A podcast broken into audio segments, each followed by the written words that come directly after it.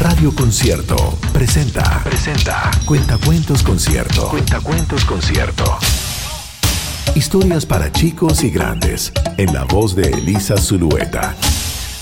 El pedo más grande del mundo, escrito por Rafael Ordóñez. El elefante llegó al río. Sus patas se hundieron en el barro, sintió el fresquito y cerró los ojos de placer. Luego metió la trompa en el agua y bebió despacio. ¡Ay, qué rico! ¡Qué bien se siente aquí! ¡Qué tranquilidad! Entonces se escuchó un sonido desagradable. El elefante miró al río y vio como una gran burbuja se deshacía y dejaba escapar un peo. El pedo enorme de un enorme hipopótamo que en ese instante sacaba la cabeza del agua. El elefante pensó que el hipopótamo era un cochino, aunque le había hecho gracia el pedo submarino. Además, él llevaba unos minutos sintiendo un dolorcillo en su enorme barrigota y mirando al hipopótamo, soltó un pedo gigante que sonó como un trueno pequeño. Los dos gordotes animales se rieron un buen rato hasta que apareció una jirafa que, sin mirarlo, se acercó para beber.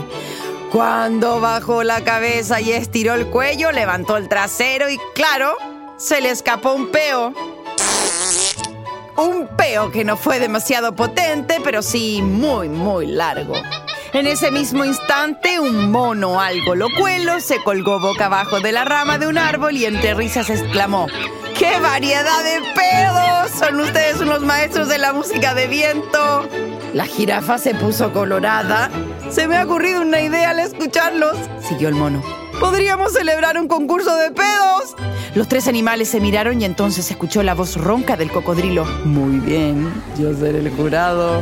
El mono desapareció entre los árboles gritando: mañana, concurso de pedos en el río, mediodía, concurso de pedos, concurso de pedos, mañana al mediodía, concurso de pedos. En unos minutos todos en la selva se habían enterado. Al día siguiente, antes de la hora, algunos animales ya rondaban la orilla del río. El mono locuelo comenzó a gritar: ¡ya es mediodía! ¡Ya es mediodía! El cocodrilo se deslizó hasta la orilla y proclamó: ¡que comience el concurso! El rinoceronte se colocó en medio de todos y, sin decir nada, soltó un sonoro pedo. No fue un estallido, pero se podía decir que era un pedo grande, tan grande como el mismo rinoceronte. Todos los animales aplaudieron muchísimo. El rinoceronte estaba muy, muy, muy contento. El hipopótamo dentro del río cerró un poco los ojillos, movió sus orejas y soltó una bomba submarina, una gorda burbuja que estalló detrás de él. El aplauso fue espectacular. El hipopótamo sonreía de placer. En ese momento llegó la cebra y dijo: espero que sepan valorar la diferencia de tamaño entre los participantes y no me comparen con el pedo de un rinoceronte. Seguro que sabrán apreciar la delicadeza de mi intervención. Entonces soltó una serie de peos pequeños de la misma duración, como si fueran petardos. Tras los grandes aplausos, a la cebra le tocaba la gacela, que estaba algo nerviosa. Cuando vio como el leopardo la miraba, sonreía y se relamía los bigotes. La pobre no se pudo aguantar y soltó una pequeña pelotilla. ¡Descalificada!, dijo el cocodrilo. Esto es un concurso de pedos, no de pelotillas. El gorila, golpeándose el pecho, consiguió un gran silencio. Se giró lentamente mirando a todos los animales y entonces soltó un pequeño pedo que casi no se oyó. Nadie aplaudió. Un pequeño erizo dijo: pedo, pedito, no es de gorila, es de monito. Y todos estallaron en carcajadas. El gorila, avergonzado, se apartó rápidamente. En ese momento llegó el león empujando a la leona. ¿Quién no?, protestaba ella. Aunque seas el rey de la selva, no puedes pedirme eso. Tú eres el de los grandes pedos. Si te da vergüenza, te aguantas. Y si quieres ganar ese ridículo concurso, el pedo te lo tiras tú. El elefante aprovechó la ocasión y se situó en el centro, apretó la barriga y soltó un enorme, descomunal, estrepitoso, monstruoso, un pedazo de pedo que provocó una tremenda conmoción.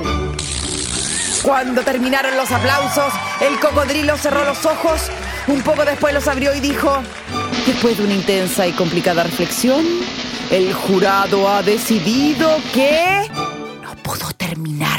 En ese ese momento se escuchó un sonido tremendo, el eco de un cañonazo, el cielo rompiéndose, la tierra gritando, los ríos llorando. Se escuchó el pedo más grande, poderoso y tremebundo que nunca antes se había podido oír en todo el mundo. Todos los animales asombrados se dirigieron hacia el origen de aquel sonido tan extraordinario. Fue el rinoceronte el que, apartando un arbustito, descubrió el origen del pedo más descomunal que nadie hubiera oído jamás. Ahí estaba, un ratoncillo, frotándose la barriga. ¿Has sido tú el del pedo?, preguntó el cocodrilo. ¿Tú?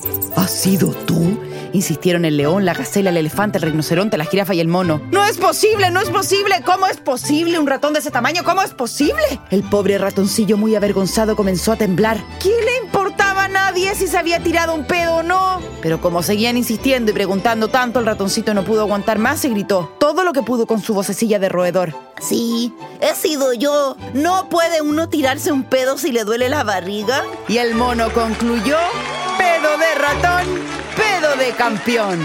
Y todos los animales se echaron a reír. Fue Cuentacuentos Concierto. Historias para grandes y chicos, en la voz de Elisa Zulueta. Si deseas comprar los libros con estos relatos, busca los detalles en concierto punto c l.